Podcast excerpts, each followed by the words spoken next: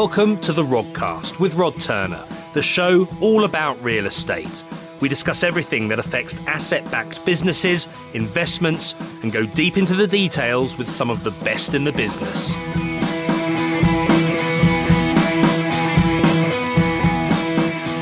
Hello everyone and welcome to another episode of the RODcast. I'm very excited to have Connell Grogan, the portfolio manager at Resonance, with me today. Resonance is an impact-led investment company managing hundreds of millions of assets across eleven funds, the largest being their Homelessness Property Fund, which has reached two hundred fifty-eight million of assets under management and houses over two thousand five hundred people on their way out of homelessness. Connell balances the day-to-day needs of the Real Lettings Property Fund in its acquisition, refurbishment and asset management requirements with a healthy strategic eye on its long-term portfolio needs. Connell, welcome, and I hope I got all that right.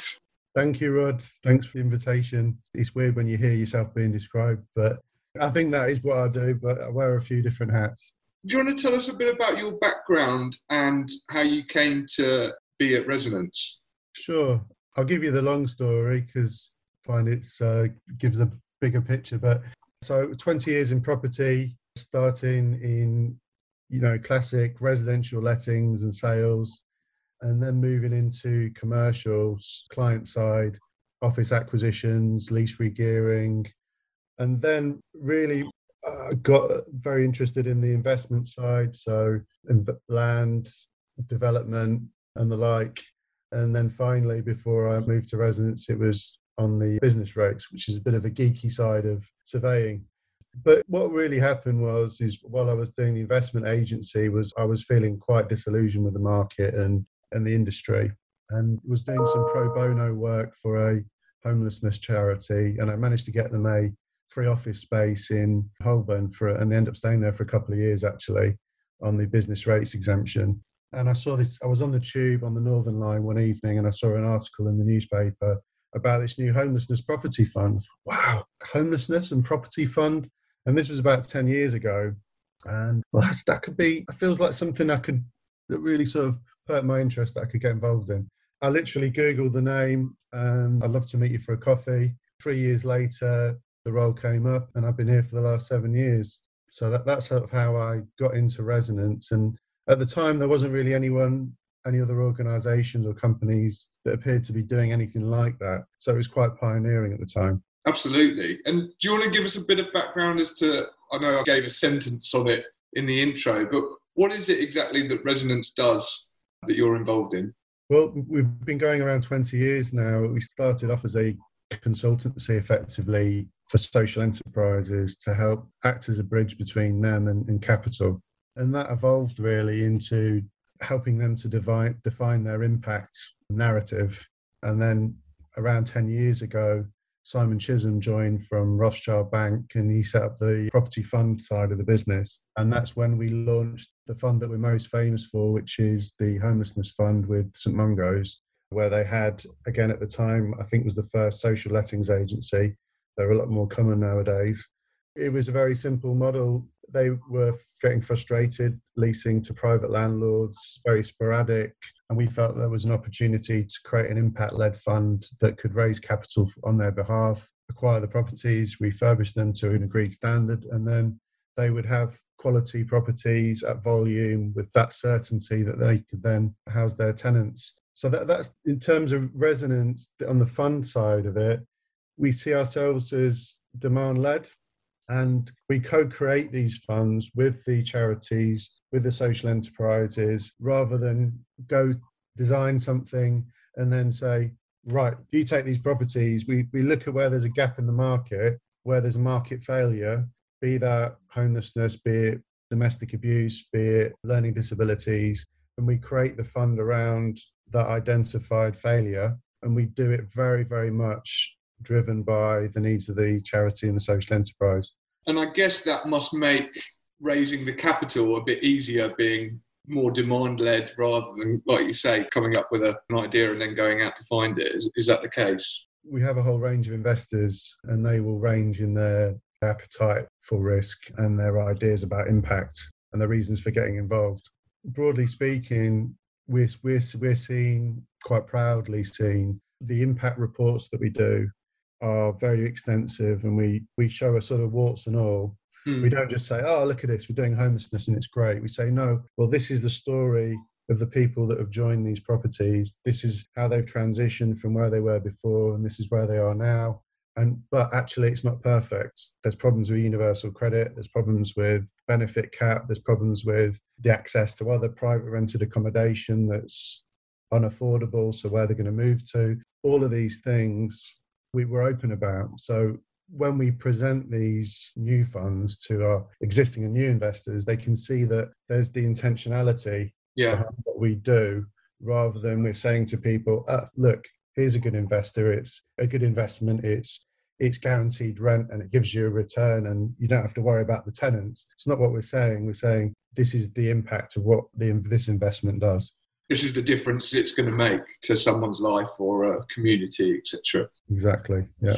And what would be the difference between something like that homelessness fund and what it does compared to a housing association maybe, or any other of the property funds? How, how would you differentiate yourselves from, from a housing association? It's a difficult one, this one. What I would say is there is a range of, it's not obviously not a simple answer, but there's a range of types of housing associations as there is a range of types of impact funds in, in inverted brackets. Yeah. And I think clearly housing associations have been around a lot longer than impact investment companies or impact-led investors. So to give the range, I mean, from a you've got the housing associations now, as you'll be aware, that are, are fully profit-driven, essentially development companies. Yeah. On one side, and on the other side, you've got your grassroots or even larger housing associations that will be doing social social lettings, social rent, and indeed a lot of those housing associations, a few of them, have been a part of this new fund that we just launched called the Resonance Everyone In Fund, which is a response to the pandemic and those that have been taken off the streets. So there are housing associations involved, involved in that level, and they do have social lettings agencies as well. But often there is an offshoot of the main yeah. core business, which is obviously predominantly now affordable shared ownership. Whereas on the impact fund side, again, you will have some of these big funds, and I won't mention any names, and they will say, we do impact, and they won't measure it. They won't measure what they do. And they may buy a portfolio of properties, evict anyone that's living in there uh, without regard for their situation, put in a new lease that's much higher, and then put it on sell that onto the market mm. at a premium because of the lease impact on the valuation. So I think there's a broad range. On that point, how would you measure the impact? Because obviously, with most funds, you can measure things like the returns to a point, the volatility, the risk. How do you go about even starting to measure the impact and, and that you can then relay that to potential investors? So we look at three core metrics on our homelessness fund, for example: resilience to homelessness, progression towards work, and saving towards move on. Okay. We look at, within those three measures, there's a whole load of other questions that we can ask that bring out interesting answers as to how they're getting on. So we would, when we're looking at measurement, we're looking at the journey, as I said earlier on. So we're looking at, okay, are they coming from temporary accommodation? Are they coming from bed and breakfast? What's their situation? Do they have a child, children that are under two? Does that mean they're going to struggle to get work? How confident do they feel in where they're living? Have they got support networks with the local community? Have they been able to get work in terms of meaningful work, or is this low-level employment that's not going to be able to progress them long-term? And then we put that all of that qualitative, quantitative data into our report and and try and see what comes out the other end. And the idea is that through that learning and through that interrogation, that we build up this design process that will enable us to look at our existing funds and see what's working, what's not working, and then enable us to build better future funds. And how would you say the appetite of for social impact investments has changed over the past decade or so? Because you're in the news now about E S G and into investments and various other things. How do you feel, like from the front line, I suppose, how do you think that's coming through in terms of investors approaching you, or which investors are keen to get on board? It's a good one. I mean, there's been a big movement, especially over the last, I'd say, two years. Yeah. You know, pre-pandemic, you could see that there was a big change in the, if you're on LinkedIn or you're on, you watch a, you similar podcasts like these, and increasing topics talking about affordable housing, social lettings, all of this sort of stuff. When I started doing this ten years ago, seven to ten years ago, it was one of those awkward conversations at a dinner party where someone would say, oh, what is it you do? Oh, well, I'm in this thing called impact investment, and people would be very interested but not quite know what you were talking about. And I think now people are probably still a little bit like that, but they're a bit more interested in the detail now, and, and they're keen to learn a bit more about it. In terms of the investors, I think it's clear that there's a big wall of capital now that is looking in this space, and people, organisations like Big Society Capital, who are a big investor in ours, will tell you that that's grown exponentially by billions every year. And certainly I can see that that continuing to be the case. There are a number of REITs that have launched over the last three to four years. I think that will probably continue. They'll be doing more additional fundraising. At Resonance, we've launched four new property funds in the last two years, which has been pretty busy, busy going. But yeah, I think it's going to continue. And I think the big thing is that the institutional investors now, so your pension funds and the like, get involved. And the ticket investment there is, they don't want to normally get involved for anything less than sort of twenty million plus, and they don't want to usually be more than sort of ten, ten percent of the fund. So you've got to very quickly yeah. get, get that interest. But And so, I mean, you mentioned a few kind of examples there, but what would be the typical investor profile for some of the funds that, that Resonance has? So our traditional investors were trusts and foundations. That really scaled up in the back in two thousand thirteen when we had a number of the councils begin to invest in us, the local councils. So in our homelessness funds, we have about half a dozen councils. So about three, three in London, plus the G L, Greater London Authority, and more recently the likes of M H C L G through the uh, as part of the Everyone In. And then, as I said, in the last year, we've had a pension fund, our first pension fund investment, and we see that as the real way for us to scale this up and to do to deliver more em- impact in, in a number of our areas where we're we work. That's really um, interesting about the councils. Wouldn't have expected that, to be honest.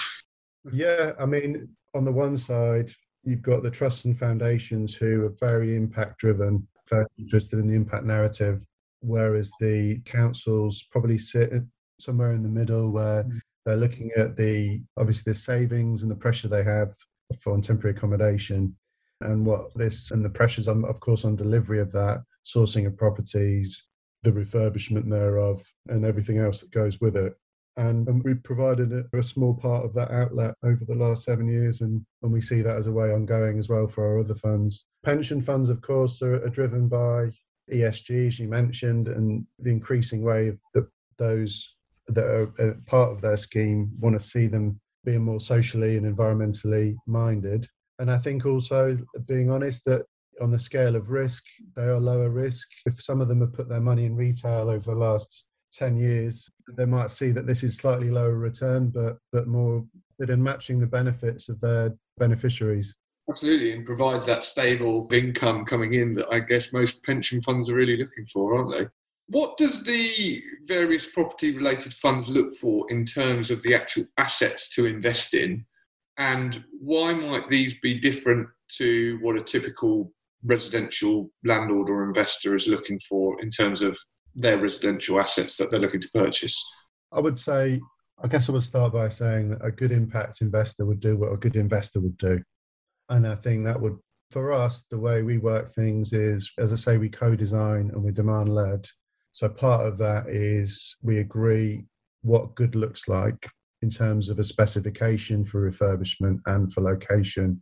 So, for example, where you mentioned before, was it Saint Mungo's, the charity, would you then discuss with them what it is, the end product is that they're after? I don't know, if you're doing it for a specific type of tenant, they might have specific kind of things in the living room or kitchen, or if it's wheelchair access points or things yeah. like that. And Exactly. I mean, it's got to be fit for the tenant that's moving in there. And what we're really keen on is things like fuel poverty. So we don't want, where possible, we bring it up to the highest standard so they can, they're able to pay their bills and to, as I save money and, and ideally move on to other private rented accommodation. That's a sort of core impact of the fund. But they're living comfortably and they feel positive about where they live, and it's not, hasn't got a stigmatism with it. So that operationally, that looks like we've got three to eight properties going through with our solicitors every week for the last seven years. And that sort of volume, you need to get that uniformity. So we make sure with our leasing partner, they know exactly the boilers that are going to be in their kitchens, the flooring, the colour of the paint and the walls. So, you know, we've designed that to be to be like that. But we also make sure when we've got our people on the ground viewing the properties that if they notice any antisocial behaviour, or if, for example, it's on the second floor in a block and there's no lift and we know that our typical tenant's got children, we will we'll build it around that. But equally on the investment side, we're looking at the what's our net initial yield, is it privately owned or ex-local authority? We can make some assumptions on capital growth. And that gives us a score from the charity side and from the investment side. That then gets submitted to our investment committee for approval on a weekly cycle. So we just put that volume through. And that's worked very well for us. As I say, the big difference, what I've seen, and I, and of course I've been a, we've been approached quite a lot being in this space, is that there can be properties that are very secondary, tertiary locations that have been scrubbed up marginally and then with a lease added to it. And then so come, you know, we want to do impact. Let, let me, let's add another ten, twenty percent what it's worth because of the lease in place, even though the underlying asset is not quality asset.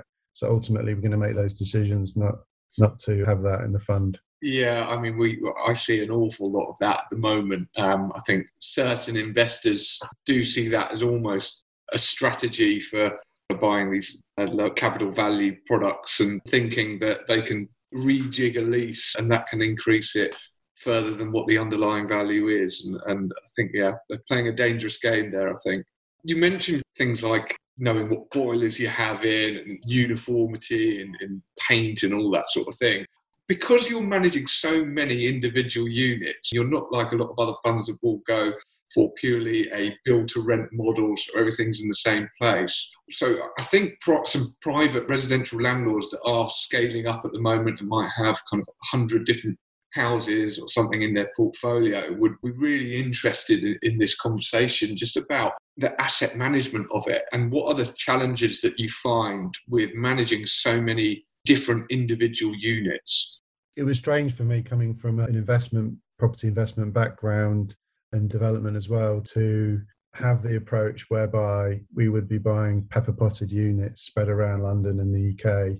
I was, come on, but let's buy some portfolios, let's buy some blocks, let's do this. Why are we doing that? I said, no, no, no. It's because ultimately you don't want to concentrate too many people and ghettoize big groups of people in one location. So that's the impact reason. There are other benefits, which is being able to break up if needed and dispose of assets quite easily on the general market. We call them ordinary homes and ordinary streets, and that's that's what they are, and that has a good resale benefit. But there's been a big learning curve um, since I've been doing this, and what I would say is the big part is data. Make sure you get all of the right legal information about all of your properties, all of your assets from day one. Environmental side of things is going to be very a big topic in the next few years, and I don't think a lot of people have fully appreciate that yet.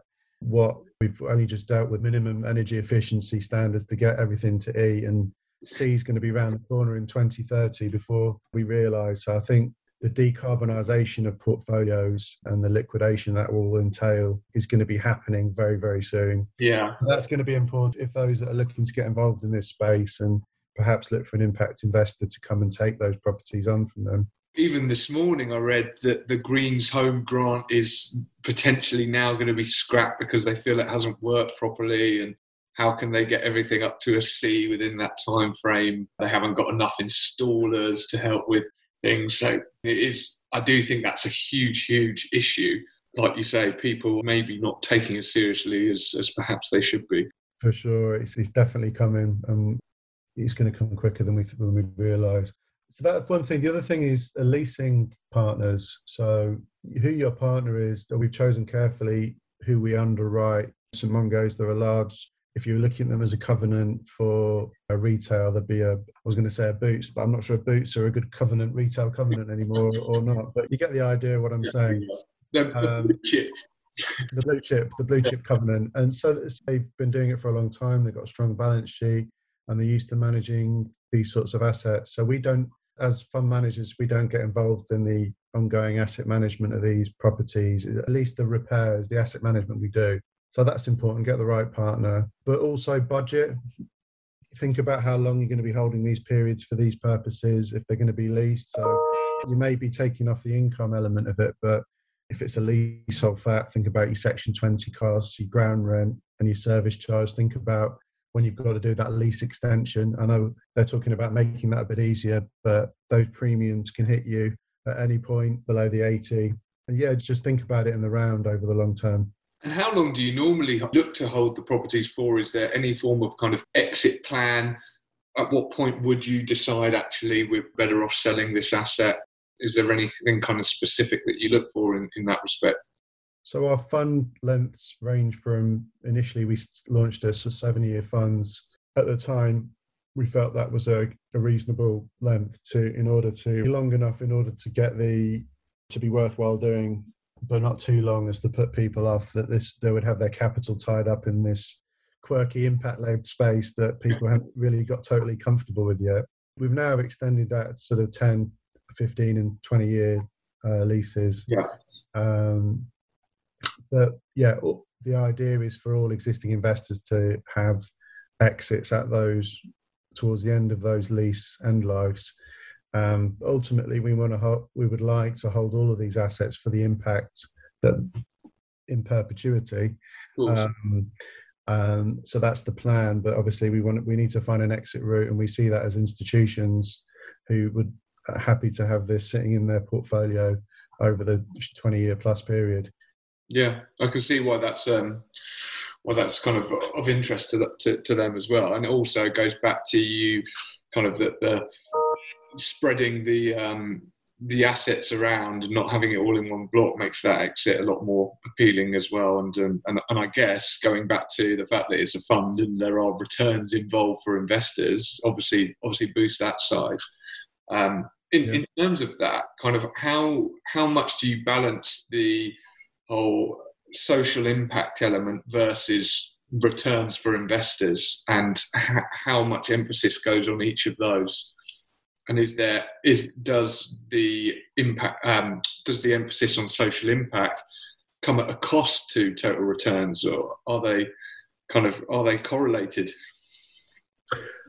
Yeah, I mean, this is a question, of course, that people always um, are concerned about as an investor getting it if they've not been into this space before, because it feels like a bit of a dipping your toe in the ocean of um, of unknowns. Yeah, uh, and I think. You know, broadly, what we what we what we say is this is, if we look at local housing allowance, for example, since it launched in two thousand eight, if you look at that increase in rent annually, broadly is linked to C P I. So from an institutional perspective, okay, look, you've got an income here, circa between, depending on the fund, you might have a net income to the investor between two and five percent at any given time, paid quarterly. So that then will go up C P I into the future, but depending on how long they're holding it.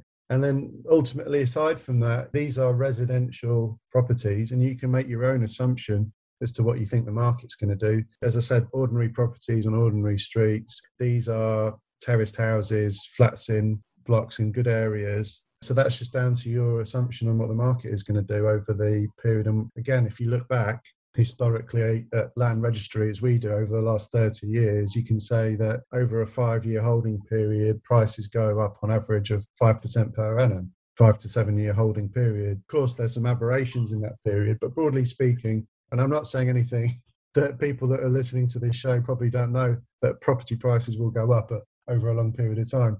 But I think that's worthwhile if you just look at the income and the capital and you break it down like that. In terms of the leases, that is a guaranteed rent in all of the in all the funds that we manage. So our partners take on the repairs, the voids, the bad debt, and all of that. So that really is the risk-adjusted bit, whereby if you were actively asset managing it yourself, could you get a slightly higher return? Maybe.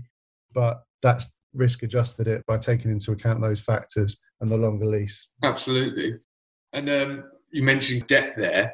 Does the fund take on debt to buy the assets, or is it purely done with the equity of the funds? And if so, why? We've used just one hundred percent equity, no debt. That's enabled us to move pretty quickly on all of our purchases. However, I think we have seen that's been able to, it's obviously only worthwhile doing if, if the returns are higher than the spread. Cool. And I think there are one or two new funds that we've launched, I think, where we'd be able to do that. And that would be, I think, where you're looking at, in this space, exempt accommodation, for example, where the returns can be slightly higher versus local housing allowance. What opportunities do you feel that there are for developers in terms of some of these social impact funds such as Resonance? Because I know you talked about assets that you're buying. Is there an opportunity for developers to work with funds like yourself? And if so, what would that look like? Yeah, I think the short answer is yes. And we are looking for partners to help us deliver this capital as quickly as possible in the right way. And I think there are some developers that we, you know, we have been approached, and we are working with a few people to help us with our requirements. Again, we're slightly different to some of the other funds out there in that we're not in the, in the business of just acquiring portfolios and saying to our leasing partner, here you go, you said you were going to take a lease, take a lease, even if it's not in the location or it's underwritten by the demand that they may have from the council or otherwise. So in that sense, if someone is willing to look outside of the box a little bit, put in a bit more effort, and maybe either deliver a bespoke scheme from the ground up or via a conversion with us bringing in our leasing partner and then driven by that demand, then I think there's there's real opportunity there, not just with us, but I imagine with others. But again, as I said earlier, I think we've been approached a lot of occasions where with a secondary, tertiary, tertiary property, with a lease that perhaps that we wouldn't feel comfortable about taking on, with assumed valuation because of that lease over and above vacant possession value, which for us means that we're not driving that value for our investors. And as a valuer and a chartered surveyor, I, I would look at these things with with an eye on what point do we recu- if we had to sell this asset tomorrow without the lease, what would it be worth? That's the way that they, these things need to be interrogated, really. I think I look at it in terms of what's the barrier to entry. Is it a, I don't know, standard house that the next door neighbour could purchase and set up that lease? If there's limited barrier to entry, then really I can't see any reason why that capital value should go up because of the lease there. I think that seems to be... Yeah, good point. Yeah. Yeah, for sure. How do you then see what's going on in the P R S moving forward with institutions starting to get involved in residential property and lettings, and, and these institutions seem to be taking a much bigger piece of the pie now? And do you think the day of the part-time landlord where, I don't know, a couple moves in together, they might both have a, a property each and they decide to let one out? I mean, how, do you think the day of that part-time landlord's over? What do you think is going to happen with the P R S moving forward with all the institutions getting involved? I mean, I think the pie is big enough for everybody.